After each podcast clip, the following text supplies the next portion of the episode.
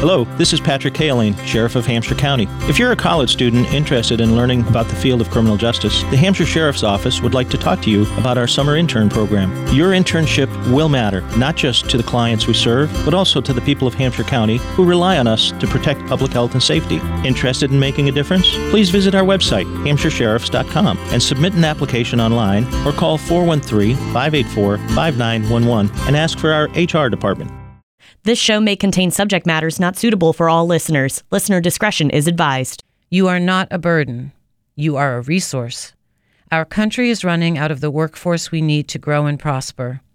The millions of people who, because of a criminal record, are not employed to the best of their potential are our best solution to this problem. Jeffrey Korzenik. Hi, I'm Lisa Riley, and each week we're here to share stories that shine a light on not only justice involved individuals or underdogs in the game of life, but their struggles, their successes, and also the powerful resources and opportunities available for those who are hustling to carve a new path and prove that failure isn't final. So unlock your future, rewrite your story. This is the Hustler Files.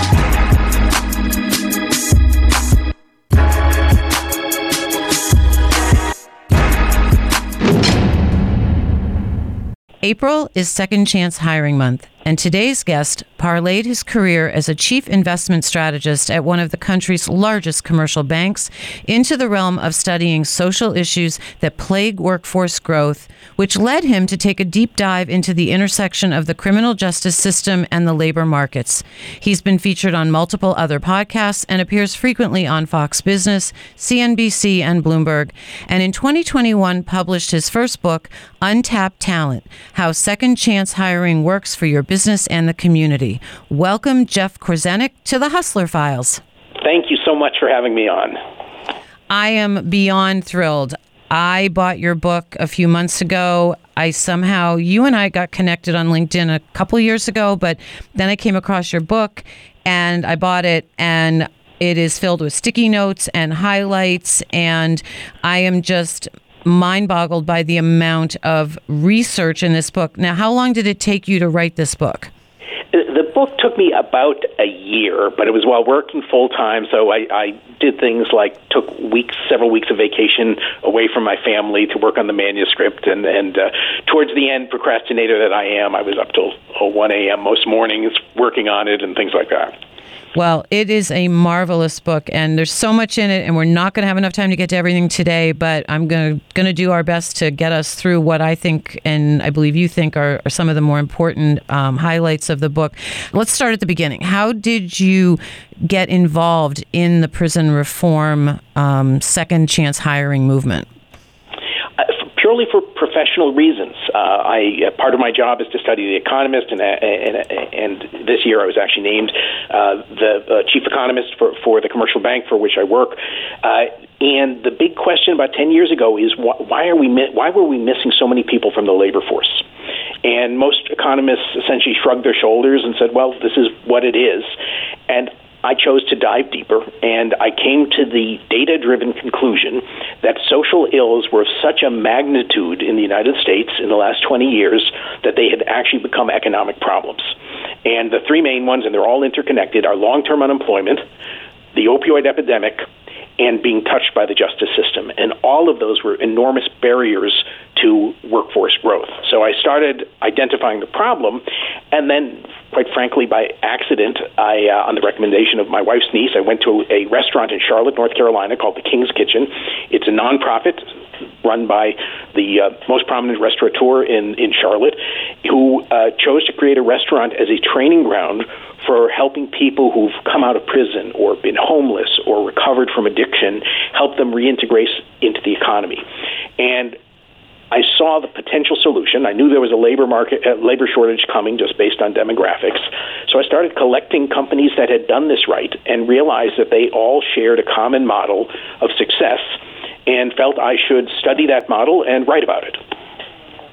Wow. Um, so this was a decade ago. So we're talking 2013, 2014? Yeah, 2013 was when I identified the problem. 2015 was when I started seeing the solution. And uh, it is such a complex problem with issues of poverty and race and law all intertwined. It really took a long time to undo that knot. And by 2018, I felt comfortable to start writing publicly and speaking about it. Uh, but I found that. Uh, CEOs, which is a very common audience for me. I speak to thousands of business executives and CEOs every year as, as part of my, my day job as an economist. Um, I would find they could get very excited. They go back to their place of work and say, "We should think about this." And then they get beaten down by maybe their chief legal officer maybe their chief human resource officer, and they had no ammunition to fight that negativity and that pushback. And so I recognize that a book would be a very, very valuable addition to this field. I want to let listeners know that there is a lot of information in this book that relates to data analysis, correct? There, there is, uh, but it. I, I hope I've gone beyond that. I, I never wanted to write a book where I felt people had to be math oriented and uh, adept at reading uh, economic graphs. This is really written for people who want to look forward, look at opportunities for hiring people, looking at, look at opportunities to solve these terrible intergenerational social ills. And so I, I at least tried to make it friendlier than your average uh, business book. And, and then there's one other edition, which I'm sure you saw. There, there's a foreword, which is actually directed to people who are currently incarcerated. And that was an important addition of, uh, to the book for me as well. And you will know that um, I took one of your quotes from the beginning of that foreword for the beginning of this show. Uh, and I've used a few of your other quotes in a few of our other shows and given you credit for them. So um, I, I think that you really have an impact in how you can speak to this. And maybe that's because you've been speaking to people who need not only the jobs, but also need the the help, right? So it's been a cross sword, right? You're you're kind of on both sides of the fence. Yeah, well, I view it as to move our economy forward, to be a more prosperous society, and also have safer communities and stronger families. It can't be just one side of the equation solving the issue. You can't just say it's all about a job without looking at the conditions upon which people are raised and, and their life experience. Um, and you have to you have to meet get people to meet in the middle. And so um, I've spent um, a lot. Well, my life has been greatly enriched by now having a whole bunch of good friends who are formerly incarcerated and not, you know, boring Ivy League Wall Streeters like me. Um, and it's just been a great life journey all, all around. Talking at the same time to CEOs and people coming out of prison. I mean, how many people have you know that blessing in their life to have that kind of diverse experience among friends? I couldn't agree with you more. I started this journey back in 2018 and did some work in California inside a couple of the prisons and met inmates and it just fueled my passion that and I say it all the time that so many of the people I've met um, even now for this show are just some of the brightest and most well-spoken people I've ever met and somehow they just did something stupid and ended up behind behind the wall. Yeah, you know, your observation is spot on. Uh, the overwhelming characteristic of people who go into prison for the first time is that they are poor and they are young. And they and young people we know whether you want to express it neurologically or however you want to look at it, young people make a lot of mistakes. And if you are poor, those some of those mistakes can lead to a criminal record. And then once you're caught in that system, it's very hard to break out. M- most people who are in prisons are not criminal masterminds. They're dumb kids who made a big mistake. Absolutely. And um, we hear them on the news every day. And every time I hear one of those stories, I think, well, they're off to a jail cell somewhere. And Lord knows how long it'll take to rehabilitate them and bring them back through a reentry program. I love your chapter on the people we call criminal. It has some really impactful statements. It talks about i think one of the things i love one of the things i love most about it is you you have a section called the critical the critical question are criminals bad people? And you say in here and i've said this on so many of my shows and just so many people i speak to that um, we are all one step away at some point in our life from being incarcerated, right? And you yep. say it in here. Did you ever smoke pot or take illicit drugs, drive intoxicated, trespass, shoplift, or otherwise steal, vandalize, get into a physical fight? And I love that you touched on that because that is such an important facet of what you were just talking about that, you know, youth and stupidity takes people down this road. Yeah, no, I, absolutely. One of the things that's been really interesting for me as a person is I've become far less judgmental. I, I used to think bad, you know, criminals are bad people. Well, I, I, I'm less judgmental. There are people who do bad things, and some of them keep doing bad things. But who am I to judge? And um, I just observe behaviors um, rather than make judgment on people. And what you realize is that there are a lot of people who are fundamentally not what any of us would think of as bad people who just did something stupid. And um, and then once you understand all the roadblocks that lie in front of them, you realize that those who have rehabilitated and have rejoined society are really people of great character because of all the obstacles they've had to uh, overcome to prove that they are more than their worst mistake.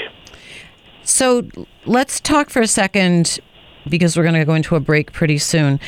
You have another section in this chapter called What the Employer Fears. And I love that because you're out talking and have been for years to CEOs, and you're telling us that CEOs were all for this, you know, resource of employee flux into their industry or their businesses, but it was the HR departments and, and some of the board members that said, no, no, no, we can't go down that path.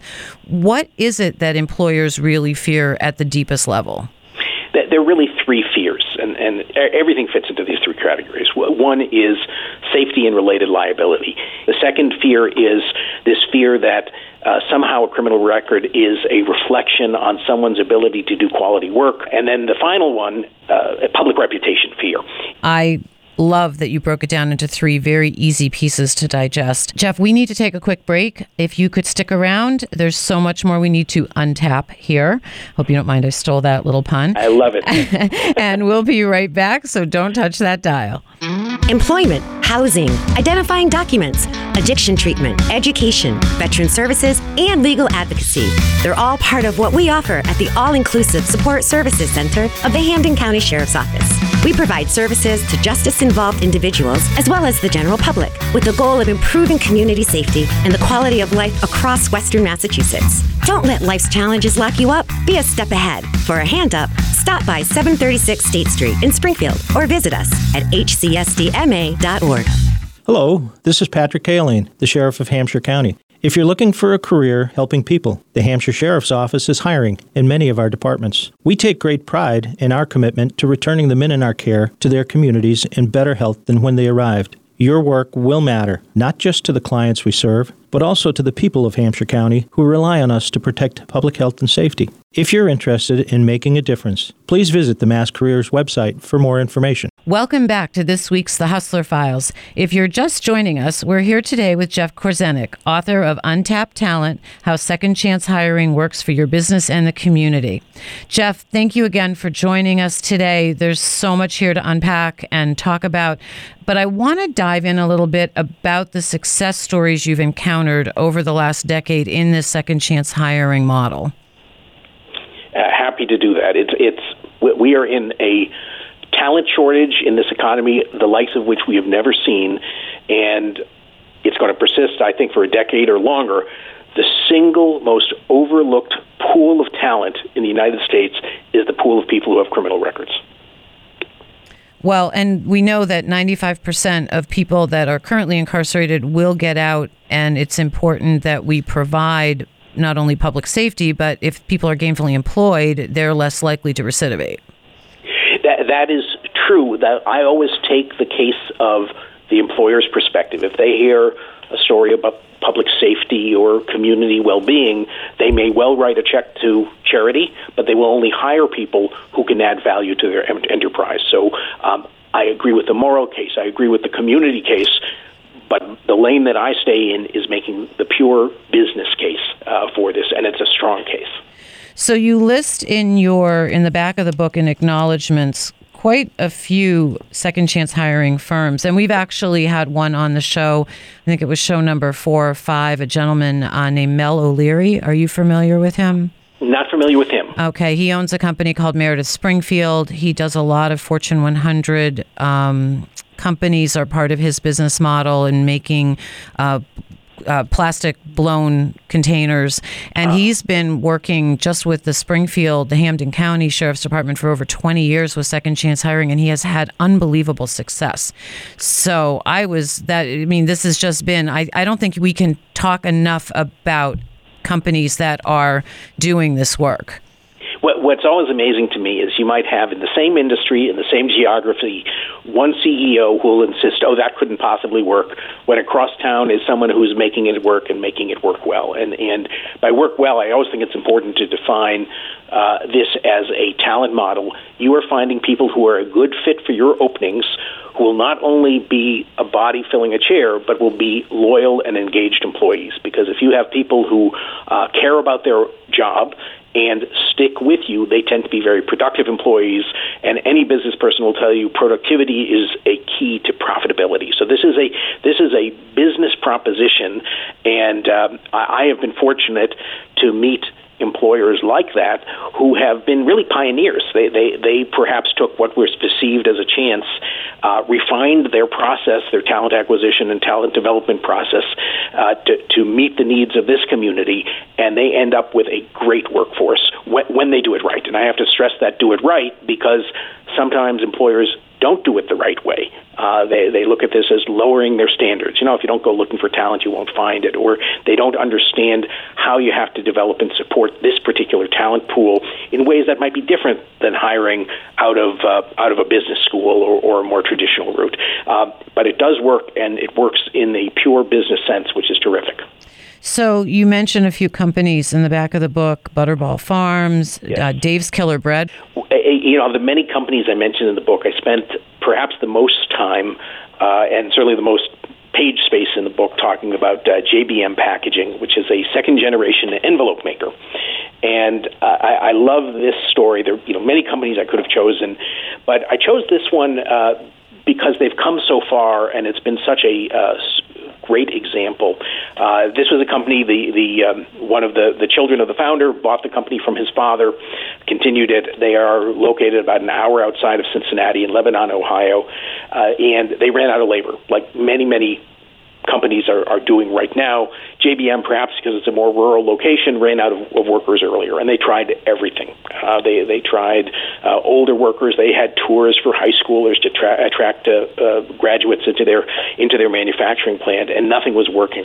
The uh, CEO of the company, um, actually at his church, heard about a Cincinnati company that was doing this second chance hiring, and he went to visit and was instantly saw grasped that this was a viable labor source. Um, interestingly, his father, the, the, the founder of the company, thought he was crazy to do it. He got a lot of pushback initially from existing employees, and, and early on, not everything worked out. So the CEO, Marcus Sheanshang, I, I have to give him tremendous credit for his perseverance in this and aligning his executive team uh, with this mission. Here's where it's ended up. They've gone from a labor shortage that was holding back their growth and a lot of resistance to this idea to being one of the preeminent second chance employers in the country, one that has offered to be an example uh, to, to others. They've gone from no employees with records to about a quarter to a third of their workforce. They've gone from a labor shortage to no labor problem. They've had enough workers that they've been able to expand their uh, business dramatically, outpacing peers. They ended up setting up a paid training program in an Ohio state prison. Uh, they actually had an employee who had done something wrong, was sent to a prison. They had him transferred to another prison that had the HVAC um, uh, infrastructure that would allow them to put a manufacturing machine in there. They donated a machine to the prison. They had this trainer there, and now they have a steady pipeline of people who are already trained and hence can be paid a living wage right out, out of the gates. Um, they set up this incredible support infrastructure for employees who maybe had no work experience before, maybe didn't have clothes for work, maybe uh, didn't have transportation. They they hired a life coach, so it's transformed the lives of these many employees. It has also um, helped their business because once you start thinking outside the box about talent, you think outside the box in other ways. So they've embraced um, eco-friendly packaging or try to lead a, a, transformation away from plastic to other kinds of packaging. Uh, they've got a very vibrant uh, mission and vision statement. They live every day they when they expanded their business because of this abundance of labor force, instead of expanding their existing facilities in a rural seat, they went into inner city Cincinnati, which looks like many other tough underinvested inner cities and they have 20 or 30 workers there because they know that that's a community that has lots of talent if you know how to tap it. So it's been just a, a wonderful example that I love to share. That just sounds so amazing and so impactful and I use that word a lot, but it is in this in this forum of conversation about prison reform and second chance hiring and the people that get locked up when they should be rehabilitated anything that brings impact to the conversation and can be shared, I think is impact is what we're here for, right? Absolutely. Absolutely. And this is this is it's hard to overstate the impact because it's not just helping one person get a job, it's helping their family. It's helping break these multi-generational cycles of imprisonment and poverty. So it it it transforms lives and it transforms communities. But I keep going back to this is only going to work. You're only going to be able to scale it up to the 19 million Americans with felony convictions if you could do this in a way that's profitable for businesses to uh, to pursue this. And that's a whole nother conversation, right? We'd have to do that. We'd have yeah. to do that in another show to talk yeah. about about that. Conceptually, it's pretty simple. You hire people who are you f- figure out how do you have people who are a good fit, and then you give them the tools they need to thrive. It's just the details with this population are so different than the upbringing of most CEOs that they, they, there needs to be a process of education and uh, and intention to make this work. You have a chapter called "The Costs of Inaction." What are those costs? What what happens when we we are um, when we just ignore this subject and don't worry about what the future of, of, of our employment world looks like? So, so there are societal you know costs of these these you know communities that are plagued by crime and dysfunctional families and just you know terrible misery that's embedded with those. Uh, but I'm going to go back to the economics. The foundation of growth in any economy rests only on two pillars: how fast can you grow your workforce, and how fast can you grow the productivity of your workforce. We have 19 million people with felony convictions, tens of million more with misdemeanors or other um, criminal records that can impact their ability to get a job. Right now, if we do nothing, our growth pace in the United States is going to be um, at best below two percent. That's that's the analysis of the Congressional Budget Office because we stopped having enough babies 20 and 30 years ago to fuel the kind of workforce growth that used to deliver this sort of three and four percent type growth. The other factor is this idea of growing productivity a lot of economists think of that in terms of you know investing in machinery and, and software, but is also very much in making sure that people can contribute to the economy. Workers, employees can contribute to the economy to the full degree of their capability, which means education, training, and critically, uh, something called economic mobility. That means I have the ability to move from an entry level job at one company to a mid level job at another company to a senior level job at another company. And people with criminal records tend to have terrible barriers to economic mobility. So you lose both on workforce growth and you lose on productivity growth if we're not fully incorporating this population of our fellow citizens into our workforce. That's really fascinating. And I'm so grateful that you shared all that and you broke it into these twin pillars because I think it makes it easier for us as listeners to digest the enormity of what we're of what this this product is of what of what's happening in our society. We're running out of time, unfortunately. I have one final question for you that I did not um, queue up with you, and uh, I ask most of my guests. I get to this in most of my guest interviews, and I'm a believer we all have life assignments. Um, maybe they change throughout our lives, but we've we're all given some assignment, and some of us succeed at them, and some of us fail at them. Um, but we all have them. And do you believe you have a life assignment? And if you do, what has it been? I, I, I think this is my life assignment. Uh, is to help people live lives of contribution and meaning. And uh, you know, my, my deepest, darkest fear, what keeps me up at night, is to feel I'm not doing enough and uh, but I know I'm doing something, and uh, I, I'm always looking for ways to do more in this because I know I have a body of knowledge that can help others.